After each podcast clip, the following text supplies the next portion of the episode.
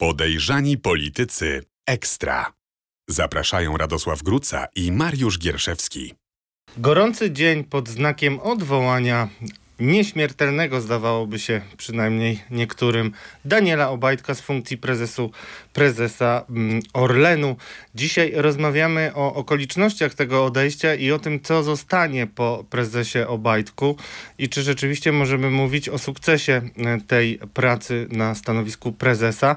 A w związku z tym e, poprosiłem Mariusza Gierszewskiego, dziennikarza śledczego Radia Z. Dzień dobry wszystkim. Żeby wskazał nam najlepszego rozmówcę, który oceni mm, całość, bym powiedział, raportu NIK-u i jego konkluzje odnośnie najbardziej gorącego tematu, czyli fuzji, e, jaka miała miejsce między Lotosem i Orlenem. Część e, tych ustaleń Mariusz już prezentował, część e, zaprezentowali dziennikarze TVN24. Mariusz, jakieś drobne wprowadzenie i powiedz, dlaczego będziemy rozmawiali właśnie z tym gościem. Dzień dobry Państwu jeszcze raz. Będziemy rozmawiali z panem Przemysławem Marchalewiczem. To jest były prezes Lotosu jeszcze z czasów, kiedy Lotos płynął samodzielnie i nie był podłączony do dużego okrętu PKN Orlen. Według nas to, to jest bardzo dobry ekspert, który zna się na paliwach, na rynku paliw i dlatego poprosiliśmy go o pomoc, aby nam rozwikłał parę zagadek dotyczących i fuzji, i dotyczących tej oceny, która zostanie wystawiona w poniedziałek przez Najwyższą Izbę Kontroli. Stąd właśnie witamy, będziemy po imieniu. Witamy Cię, cześć Przemek. Dzień dobry. Cześć, witajcie panowie redaktorzy, dzień dobry Państwu. Ja, w jakim jesteśmy miejscu, to może jeszcze raz ja powiem. Jesteśmy w takim miejscu, że wszczęto śledztwo przez prokuraturę w Płocku, właśnie śledztwo po doniesieniu e, posłanki Platformy. Śledztwo ma dotyczyć właśnie między innymi e, sprawdzenia fuzji Orlenu z Lotosem. E, jesteśmy po e, dymisji e, prezesa PKN Orlen Daniela Obajtka. Co prawda dymisji na jego warunkach, ponieważ to on oddał się do dyspozycji Rady Nadzorczej i jeszcze starej Rady Nadzorczej, niewymienionej Rady Nadzorczej i ta Rada Nadzorcza go odwołała, co oznacza, to już na marginesie, że dostanie oczywiście odprawę, dostanie oczywiście z zakazu konkurencji odpowiednią garzę, więc jest to tak jakby jakby odejście, on odchodzi na swoich własnych warunkach. I Ale jesteśmy... na tych drugich warunkach, bo pierwsze warunki miały być takie, że jak PiS przegra wybory, to on się poda do dymisji od razu, więc jak widzicie Państwo, nie do końca te warunki były niezmienne i o warunkach będziemy też rozmawiać pod kątem fuzji, Mariuszu. I jesteśmy przed y, publikacją raportu Najwyższej Izby Kontroli, co ma nastąpić w poniedziałek. Y, my już znamy mm, to, co, y, publika... co będzie w tej publikacji, co Najwyższa Izba Kontroli ustaliła, zarówno z wcześniejszych publikacji naszych kolegów dziennikarzy, jak i też y, ten raport nie jest dla nas tajemnicą, więc będziemy też o tym rozmawiać. Mm, po tym wprowadzeniu, cóż, no to może takie po prostu wystawienie piłki, jak to się mówi piłkarsko. Y, y, skończyła się era Obajtka w PKN Orlen. Czy to dobrze, czy to źle? Wiecie panowie, nie, Generalnie jest takie powiedzenie w spółkach Skarbu Państwa, że odwołują, będą powoływać, powołują, będą odwoływać. E, ja mówiąc szczerze, jakby nie chciałbym oceniać samego funkcjonowania pana Daniela Obajtka i, że tak powiem, jego roli w rozwoju tej spółki. Na pewno była duża w ostatnich latach e, i na pewno no, z czasem ona będzie też oceniana w szerszym spektrum niż tylko przez pryzmat emocji takich w momencie, kiedy on jest odwoływany i również jego decyzje no, będą poddawane różnego rodzaju krytykom i osądom. Także nie mnie oceniać. Ja cieszę się z bycia, że tak powiem, szczęśliwym nikim i człowiekiem funkcjonującym na rynku prywatnym. W związku z powyższym nie muszę tego oceniać w grze, sam nie uczestniczę. To ja tylko takie e, pytanie pomocnicze, bo słuchałem dzisiaj z wypiekami na twarzy rozmowy z panem Obajtkiem e, w Radio Z. E, słyszałem też twoje nazwisko, tam padało, ale to na inny temat. Natomiast Ja mam takie wrażenie, że prezes Obajtek próbuje powiedzieć, czepiają się mnie, czepiają się tej transakcji, bo nie widzicie globalnego obrazka, nie widzicie, jakie są poszczególne elementy tej skomplikowanej układanki. Dwadzieścia parę instytucji było w to zaangażowane i już tego nie dodaję, ale w domyśle, więc 28 instytucji nie może się mylić. Nie mówi też o tym, że to jednak te instytucje były opłacane z pieniędzy Orlenu i Lotosu. No, y, czy rzeczywiście jest tak, że my czegoś y, możemy nie wiedzieć i dlatego ta ocena fuzji jest taka krytyczna, szczególnie w kontekście tych y, odkryć, które przynosi raport NIK-u, panie Przemysławie?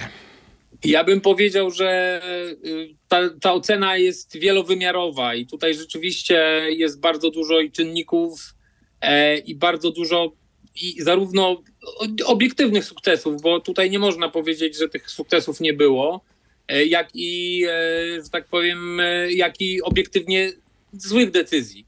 Ja jestem w stanie się wypowiadać tutaj na pewno na temat fuzji Lotosu z Orlenem i o tym jakby jestem w stanie powiedzieć najwięcej, bo śledziłem to od lat. Obserwowałem to z takiej pozycji, powiedziałbym, eksperckiej, troszeczkę widzę, ale nie do końca tylko, bo miałem okazję, że tak powiem, uczestniczyć w jakichś pracach przygotowawczych pod ewentualne złożenie ofert w tej transakcji.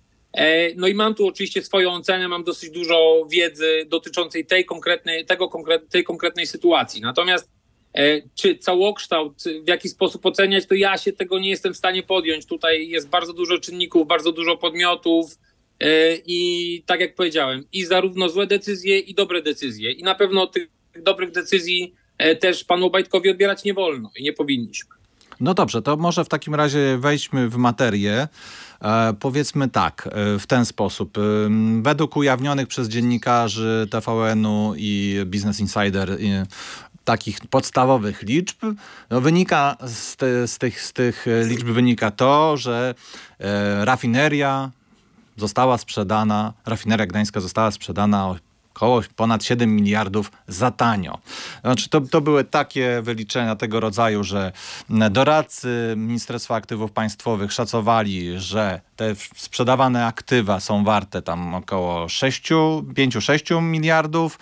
Mm, e, kontrolerzy Najwyższej Izby Kontroli wyliczyli je na ponad 9 miliardów, natomiast oferta złożona, e, w, złożono ofertę na 2,2 miliarda złotych, stąd właśnie ta kwota straty ponad 7 miliardów złotych. Czy tak ogólnie patrząc można się z tym zgodzić? No ja bym z tego typu ocenami był bardzo ostrożny. Przede wszystkim musimy porównywać jabłka z jabłkami, gruszki z gruszkami. Tutaj mamy do czynienia z dosyć skomplikowaną materią dotyczącą wycen wartości przedsiębiorstw. E, Najwyższa Izba Kontroli przyjmuje pewne i to, jak widziałem, bardzo ogólne, że tak powiem, założenia dotyczące tego sposobu wyceniania. Tych metod wycen jest bardzo dużo, a jest kilka dosyć powszechnie stosowanych. Tutaj Najwyższa Izba Kontroli posługuje się tak zwaną metodą mnożnikową, czyli e, krotnością wyniku spółki, tak? Czyli mamy, powiedzmy, spółkę się sprzedaje za kilku, kilka wyników, tak? Realizowanych przez kilka lat. E, to jest jedna z metod. E, jest też ich, jest, są też tak zwane metody zdyskontowanych przyszłych przepływów pieniężnych. E, nie podejmowałbym się na pewno oceny liczb bez dosyć dokładnego, do, dokładnej analizy metodologii i byłbym tu bardzo ostrożny. I rację ma pan Daniel Obajtek, mówiąc o tym, że te liczby no, jest to kwestia od punktu odniesienia i, i z tym bym był bardzo ostrożny. Natomiast, żeby wytłumaczyć jakby cały przebieg tego procesu połączenia tych dwóch spółek, trzeba go troszeczkę nanieść na, os, na oś czasu i żeby zobaczyć skąd te tak wielkie różnice i żeby zrozumieć to, bo e, tutaj jest jakby cały pies pogrzebany, więc o tym bym chętnie opowiedział bo rozmowy na temat połączenia pomiędzy Lotosem a Orlenem e, rozpoczęły się na serio, na poważnie gdzieś na początku tego roku. E, I nie ma, przede wszystkim nie ma wątpliwości, że było ekonomiczne uzasadnienie przeprowadzenia tej operacji. I, i Jeszcze raz, było uzasadnienie tutaj ekonomiczne? Tutaj jest cały szereg, tak? jakby opera, cały szereg elementów, które będą miały znaczenie. Po pierwsze, długookresowo spada popyt na paliwa. Po drugie, był trend budowy dużych podmiotów międzynarodowych. E, było sporo synergii, za to, zarówno dotyczących logistyki, wydobycia, wspólnych zakupów. E, to, co jest takie najbardziej widoczne przez wszystkich nas, czyli stacje benzynowe, to wbrew pozorom jest, naj, jest najmniej istotna część tego biznesu, bo to jest ta część, która e, tak naprawdę jest widowiskowa, ale jeżeli chodzi o wyniki, ona nie ma bardzo dużego wpływu na realny wynik spółki. I teraz skomplikowane procesy tego typu, one wymagają refleksji. Tak? Jeżeli wiemy o tym i to wynika, to, to naukowcy wiedzą o tym i tego typu badania są przeprowadzane, że ponad 50% fuzji się nie udaje, no to trzeba się dobrze nad tym zastanowić, czyli oszacować kwotowo synergię, e, przeanalizować warianty, w jaki sposób e, miałoby nastąpić to połączenie. E, I tych wariantów od samego początku było kilka, począwszy od takich najbardziej miękkich, czyli stworzenie wspólnego podmiotu zakupującego surowce, no bo na tym etapie jakby zakupu surowców ta synergia jest taka najlepiej widoczna, poprzez tak zwaną integrację segmentową, której zresztą ja osobiście byłem zwolennikiem, bo ja nie byłem przeciwnikiem fuzji i nadal nim nie jestem. E, I ta, ta segmentowa, ta, ta integracja segmentowa polegałaby na tym, żeby łączyć wydobycie z wydobyciem, logistykę z logistyką, handel hurtowy z handlem hurtowym i żeby to rozłożyć w czasie. E, I e, też oczywiście były dylematy pod tytułem, kto ma kogo przejąć, proszę Państwa, bo Lotos to była spółka, która miała, no, w której było ponad 50% udziału Skarbu Państwa. A jak sobie do tego jeszcze dodamy, zobaczymy trochę większy obrazek i zobaczymy polską spółkę Pegnik, która też została przejęta przez grupę Lotos, no to w niej Skarb Państwa miał 70% udziałów, a jej kapitalizacja była porównywalna do Orlenu, czyli naturalnym podmiotem przejmującym w tym wypadku mógłby być Pegnik, tak? Więc zaczynają, zaczy, zaczynamy od tego typu dylematów, tak? I i mamy tą oś czasu, czyli jest 2016 rok. W 2018 roku zostaje złożony wstępny wniosek o koncentrację do Komisji Europejskiej i wszyscy już wiemy o tym, że będzie ciężko, dlatego że rzeczywiście Komisja Europejska może nałożyć różnego rodzaju e, warunki. E, rozpoczynają się też wyceny przedsiębiorstw i rozpoczyna się poszukiwanie partnerów. E, wpływ na wycenę takiego aktywa, jakim jest rafineria, tutaj głównie o rafinerii była mowa, o rafinerii w Gdańsku, mają czynniki makroekonomiczne, główny wpływ. I to, jest, to są trzy czynniki. Pierwszy to jest kurs dolara, drugi to jest kurs e, baryłki ropy, a trzeci to jest tak zwany spread Brent-Ural, czyli różnica między, w cenach pomiędzy różnego rodzaju gatunkami ropy. I w 2019 roku to wszystko wyglądało bardzo niekorzystnie.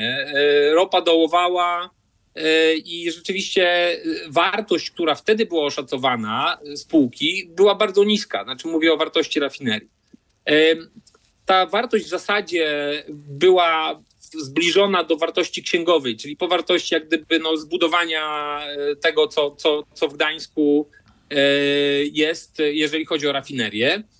I teraz problem, który się pojawił, no to był taki, że w zasadzie, bo tutaj była mowa o tym, że nie było zainteresowania. Oczywiście zainteresowanie było umiarkowane, dlatego że mało kto wierzył, że Skarb Państwa podejmie decyzję o sprzedaży właśnie po takiej wartości. No ale mamy rok 2019. Później pojawiają się warunki Komisji Europejskiej, e, które niezależnie od tego, jak były e, uzgodnione, one były absolutnie zaporowe i de facto oznaczały prywatyzację lotosu. I tutaj sobie możemy rozmawiać, jakby dyskutować, ale to de facto do prywatyzacji lotosu się e, sprowadzało, czyli oddanie części rafinerii, dalej oddanie całego detalu, większości logistyki, paliw lotniczych i biznesu asfaltowego. E, I te warunki rynkowe, czyli negatywne warunki rynkowe i sytuacja rynkowa spowodowały, że jeżeli mówimy o sprzedaży, o sprzedaży, no to mieliśmy do czynienia z tak zwaną sprzedażą wymuszoną. Tak? I wtedy pojawiły się te wyceny. Natomiast czas leciał i pojawiły się tak zwane czarne łabędzie. Tak? Po pierwsze pojawiła się pandemia, która spowodowała no, spadek zapotrzebowania na produkty, e, osłabiła detal, ale po drugie zaraz później pojawiła się wojna, w której to wojnie okazało się, że znaczenie strategiczne, a co za tym idzie wartość rafinerii morskiej, jak rafineria w Gdańsku to jest rafineria morska, e, znacząco wzrosły.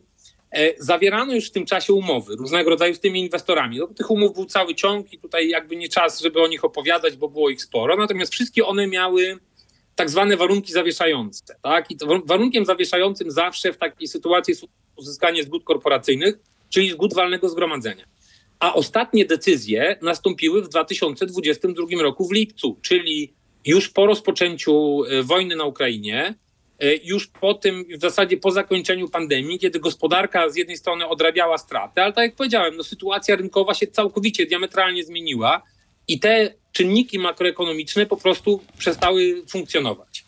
I teraz w tej sytuacji, kiedy zmieniła się sytuacja rynkowa, no nie można było jak gdyby dalej, mo, można było sobie, pojawił się ten pierwszy błąd, czyli to, że e, pomimo zmiany, drastycznej zmiany warunków rynkowych, transakcja była nadal kontynuowana, a można się z niej było wycofać. I takie sytuacje się pojawiały, bo na przykład e, polskie linie lotnicze LOT wycofały się z zakupu e, linii Condor praktycznie bez strat wizerunkowych E, I, I można było wycofać się również z tej decyzji, jeżeli chodzi o połączenie Lotosu z Orlenem i przyjąć jakąś nową koncepcję połączenia.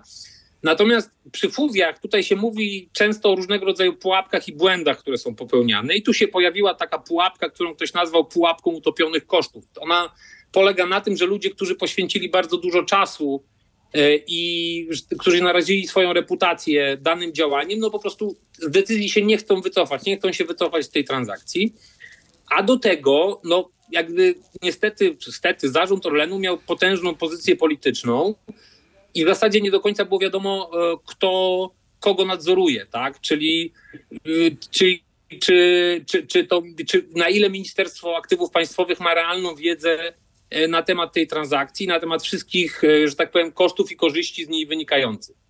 I teraz z kolei z tego raportu NIK dowiadujemy się właśnie tego, że ten nadzór po stronie mapu no, nie był dobry, skoro map po prostu nie miał pełnych danych, bo wszelkiego rodzaju synergie w tego typu transakcjach trzeba oszacować i trzeba wycenić. E, a kiedy mówimy o synergiach, również mówimy o tak zwanych dyssynergiach, czyli tym, co się dzieje negatywnego, tak? Bo każda decyzja gospodarcza no, ma pozytywne i negatywne skutki. I tutaj jak gdyby trzeba się z tym liczyć. I zwykle jest tak, że te efekty synergii są przez decydentów przeceniane, bo potem się okazuje, że one nie są tak duże. E, tu oczywiście różne liczby i różne kwoty padały. Natomiast na koniec tą decyzję rzeczywiście podjęto, pomimo że można się było z niej wycofać. Już od samego początku wiadomo było, że ta transakcja jest po prostu niedoceniona. A potem się okazało, że e, Saudi Aramco no, odrobiła, że tak powiem, tą transakcję w ciągu kilku miesięcy. Tu znowu nie chcę się, nie, nie chcę się za bardzo posługiwać liczbami, dlatego że tutaj można, się, można nimi w różny sposób grać, ale okazało się, że rzeczywiście to, była, to był bardzo okazyjny zakup, jeżeli chodzi o Saudi Aramco. I w tej chwili e, ta cała, jak gdyby, no, no, no, cała dyskusja wokół tej sprawy się ogniskuje, a w mojej ocenie nie do końca słusznie, bo myślę, że warto byłoby spojrzeć na korzyści i na koszty, ale słucham, bo chciałeś zapytać. Tak, chciałem, chciałem, chciałem to Państwu podsumować, bo e, zarówno jest to można to wyczytać z tego raportu Nikowskiego, jak i też potwierdzasz to, Przemku, też na podstawie swoich analiz, że sytuacja wyglądała w ten sposób, że wyceniono te aktywa, no, rafinerie plus to, co dalej wymieniłeś, biopaliwa, asfalty i tak dalej, i tak dalej. Na rok, w roku 2019, kiedy ten cały rynek był dużo niżej, a sprzedano, kiedy rynek był dużo wyżej, kiedy można było wziąć zupełnie inne pieniądze, prawda? No to Natomiast, najbardziej lapidarne ta, podsumowanie no, no, tak, tak, tego, no, co ja, się faktycznie stało. Jasne, ja nie jestem ekspertem, podsumowuję to dla państwa. Ale można się było wycofać z tego, tak. y, ponieważ były warunki zawieszenia zawieszające i wszyscy decydenci powinni mieć tego świadomość, przynajmniej możemy tak powiedzieć, że powinni mieć świadomość, prawda? Od tego były też grupy doradcze, masę firm, które doradczych, e, czy też, e, czy też e, korporacji, które tutaj pomagały i one wszystkie powinny jednak w ostatnim rozdaniu powiedzieć zaraz, zaraz, chwileczkę, ale sytuacja się zmieniła. Na razie nie wiemy, czy ktoś tak powiedział, na razie widzimy, że nikt tak nie powiedział, a prezes Obajtek był na tyle mocny politycznie, że potrafił przejść ponad Ministerstwem Aktywów Państwowych, przejść ponad y, wicepremierem y, Sasinem, prawda? No tak, to jest takie y, ogólne podsumowanie tego, co powiedziałeś. Mm, powiedziałeś też o pułapce utopionych kosztów, czyli że jeżeli zaangażowano jakieś e, siły i środki, wynajęto masę kancelarii, wynajęto masę audytorów i oni już swoją pracę wykonali, zapłacono im olbrzymie pieniądze, no to rzeczywiście potem e, podjąć taką decyzję, że no nie, idziemy jednak w innym kierunku, no nie jest łatwo, prawda? Ale od tego tego powinniśmy mieć właściwe osoby na właściwych stanowiskach e, kierowniczych właścicielach, e, właściciela. Do tego jeszcze wrócimy, bo mam tutaj z tego raportu Nikowskiego parę ładnych cytatów, ale do tego jeszcze wrócimy. Chciałem teraz, e, żebyś powiedział odpowiedział na inne pytanie, bo jedna rzecz to jest, że zapłacono za tanio. Nieważne ile w tej chwili abstrahujemy, czy miliard, czy 10 miliardów, ale zapłacono za tanio. Druga rzecz to jest, że utraciliśmy kontrolę nad e, e, częściami rynku paliwowego, nad którymi nie powinniśmy chyba utracić kontroli. Czy się zgadzasz z tym, że to jest jeszcze inna rzecz? Proszę. To jest całkowicie inna kwestia, czyli to jest kwestia skutków fuzji i tutaj bym powiedział trochę o kosztach i trochę o korzyściach, tak? Może zacząłbym y, od korzyści, bo one są ewidentne i one rzeczywiście nastąpią. Po pierwsze, oczywistym jest, że powstał duży i silny podmiot na rynku w zasadzie międzynarodowym. E, Po drugie, co bardzo ważne, powstał silny gracz, który na szelfie norweskim, jeżeli chodzi o wydobycie, tak? Bo tutaj jest istotna synergia pomiędzy Lotosem, Pegnigiem i Orlenem. I ten, co w połączeniu z Baltic Pipe rzeczywiście daje nam dodatkową niezależność energetyczną. Istnieje szansa nadal, może nie do końca wykorzystywana, ale na budowę silnej spółki kolejowej, są wspólne zakupy surowcowe, są pewne korzyści logistyczne, czyli te korzyści ewidentnie zaistnieją, one są. One dzisiaj, co prawda, Stop. Stop.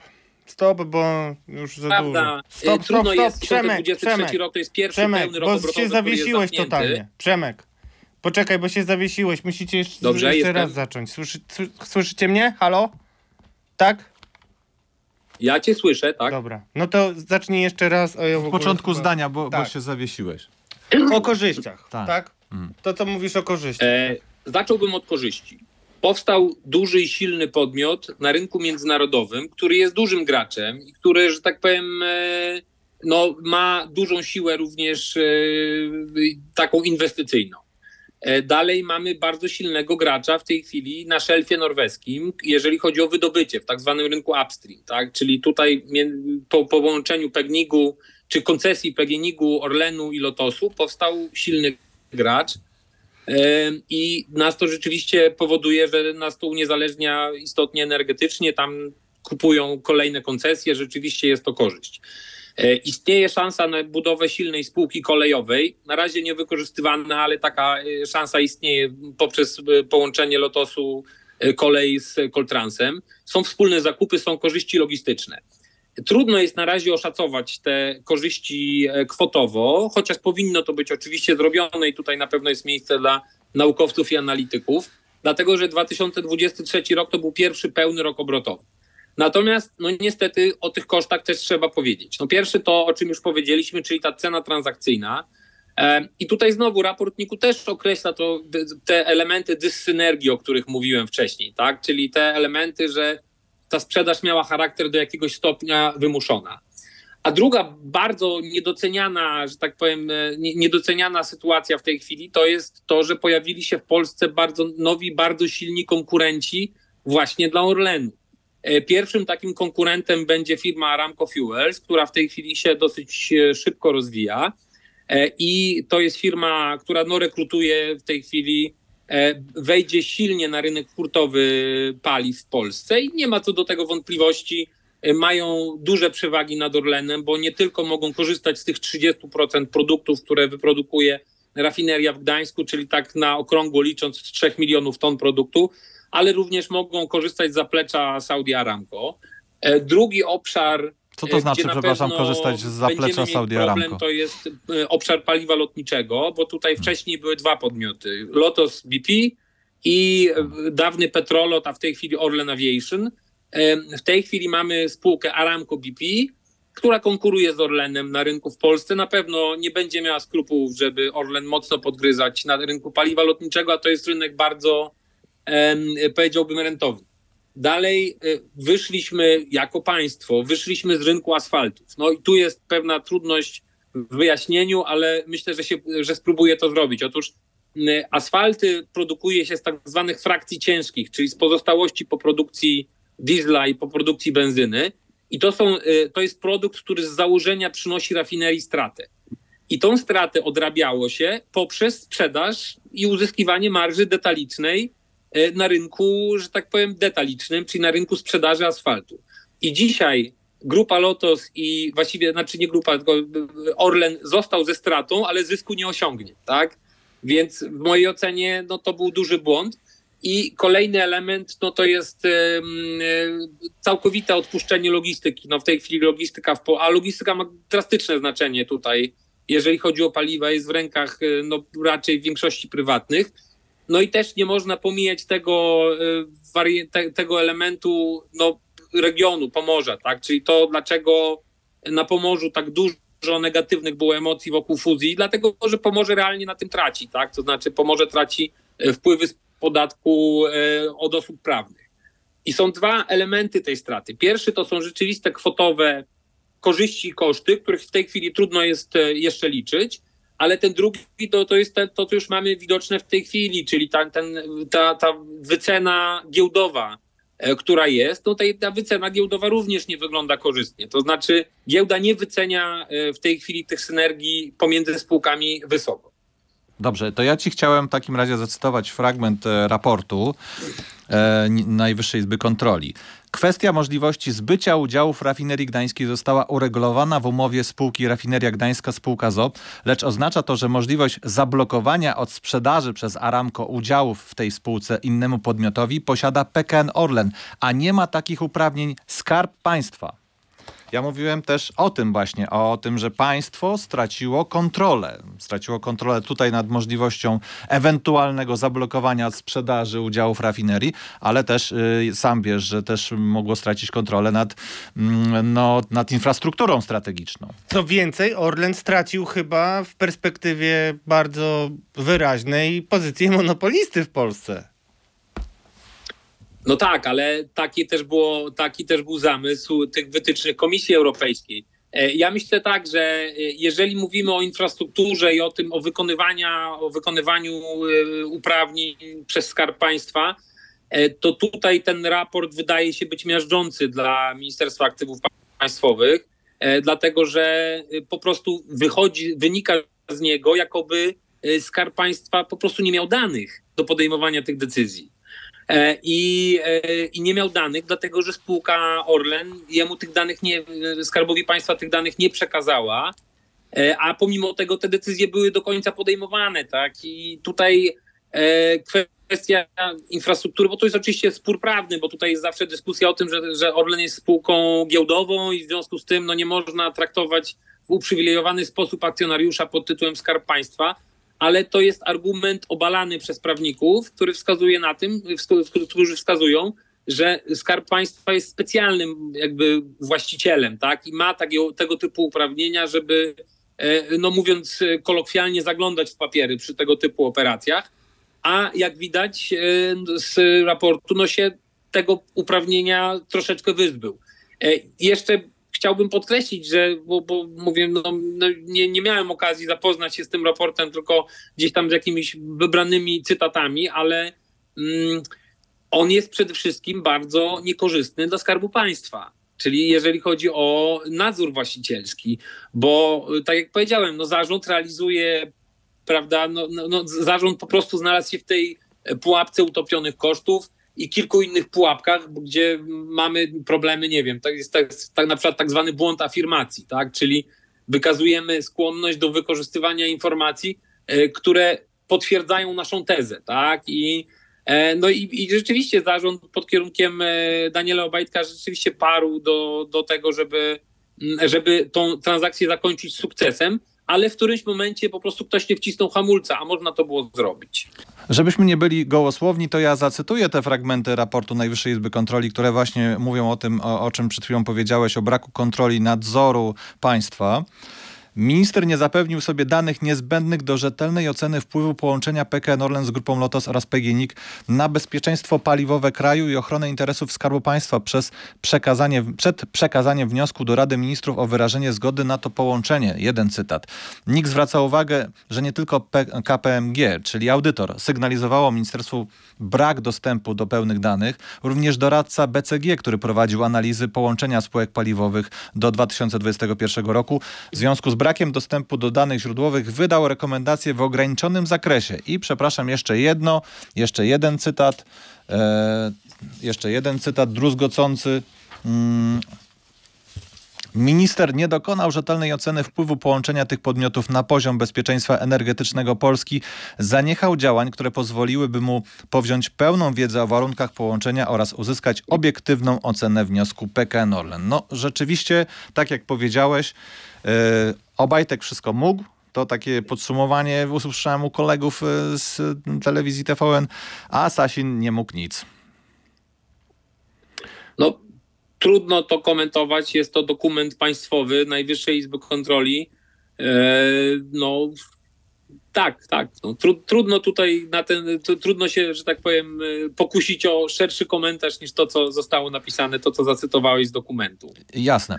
E, Czy... Jeszcze wróciłbym na, tak? na sekundę do tych kwestii związanych z oceną, realną oceną kosztów i korzyści, bo e, tak jak powiedziałem, z jednej strony no to są konkretne kwoty, które w ramach tych synergii powinny zostać wypracowane i mam nadzieję, że ktoś się pokusi, żeby to zrobić, ale z drugiej strony to jest też kwestia wyceny giełdowej, tak? I ta wycena giełdowa rzeczywiście tutaj, no to już widzimy, że nie wygląda to dobrze. Pokuśmy się w takim razie o pewne podsumowanie, bo mm, ten raport na pewno będzie wykorzystywany przez tych, którzy będą chcieli y, Daniela Obajtka postawić mu jakieś konkretne zarzuty, tak? Już powiedzmy z kodeksu karnego. E, czy rzeczywiście można powiedzieć, że do tej transakcji nie powinno dojść, czy rzeczywiście można powiedzieć, że państwo polskie na tej transakcji straciło? W mojej ocenie do tej transakcji powinno było dojść. Jest tylko kwestia sposobu jej przeprowadzenia. W mojej ocenie sposób przeprowadzenia tej transakcji był niekorzystny z perspektywy właściciela, E, i należało po prostu było przeanalizować warianty, przeprowadzić to w inny sposób. Nie podejmuje się oceny co do tego, jakiego rodzaju zarzuty i kto i komu. To, to nie jest moja rola. E, ja zajmuję się biznesem i na poziomie biznesowym uważam, że przesłanki do podjęcia tego typu decyzji, żeby tą transakcję przeprowadzić, absolutnie były. One pozostają nadal w mocy rzeczywiście są korzyści realne, które dzięki między innymi tej transakcji, że tak powiem, zaistniały, ale sposób jej przeprowadzenia był nieprawidłowy i moim zdaniem powinno to być ocenione no, holistycznie, szeroko, e, niekoniecznie przez prokuraturę. Raczej dzisiaj szukałbym sposobu, jak mitygować, e, że tak powiem, straty z tym związane czyli jak doprowadzić do sytuacji, w której no, odwróciłoby się te różnego rodzaju negatywne trendy, które były związane z przeprowadzeniem tej transakcji. Nie odwróciło się transakcji, bo e, to wydaje się być bardzo trudne albo niemożliwe, ale po to, żeby zmitygować te ryzyka, które się zmaterializowały, tak? Na przykład ryzyko za niskie, że tak powiem, za niskiej wartości transakcji. Myślę, że można byłoby próbować podjąć negocjacje. E, dalej te ryzyka związane z rynkiem hurtowym, E, z rynkiem hurtowym, który się, że tak powiem, na, na, na który wchodzą duzi konkurenci. E, moim zdaniem tutaj jest dużo do zrobienia i no, proponowałbym, żeby nowy zarząd, który zostanie wyłoniony przez, w tej chwili przez nowy rząd, no, po prostu zajął się biznesem najzwyczajniej w świecie. I, a ja myślę, że ten biznes też troszeczkę spokoju będzie potrzebował. To znaczy myślę, że wyciszenie emocji, E, wokół tych zmian personalnych i wokół tej sprawy ma bardzo duże znaczenie. A krótko odpowiedz na pytanie, a my jako klienci, jako kierowcy e, na tej transakcji w perspektywie kilku lat skorzystamy czy nie? E, uważam, że my jako kierowcy na tej transakcji w dłuższym horyzoncie ani nie zyskamy, ani nie stracimy. Uważam za to, że państwo polskie powinno zrobić wszystko, żeby w dłuższym horyzoncie stracić na tej transakcji jak najmniej. Dziękuję jeszcze raz. Przemysław Mar Marchlewicz, były wiceprezes Lotosu, był Państwa i naszym gościem. Bardzo dziękuję, dziękuję za panu, rozmowę. Dziękuję Państwu. Do widzenia. Podejrzani politycy ekstra. Zapraszają Radosław Gruca i Mariusz Gierszewski.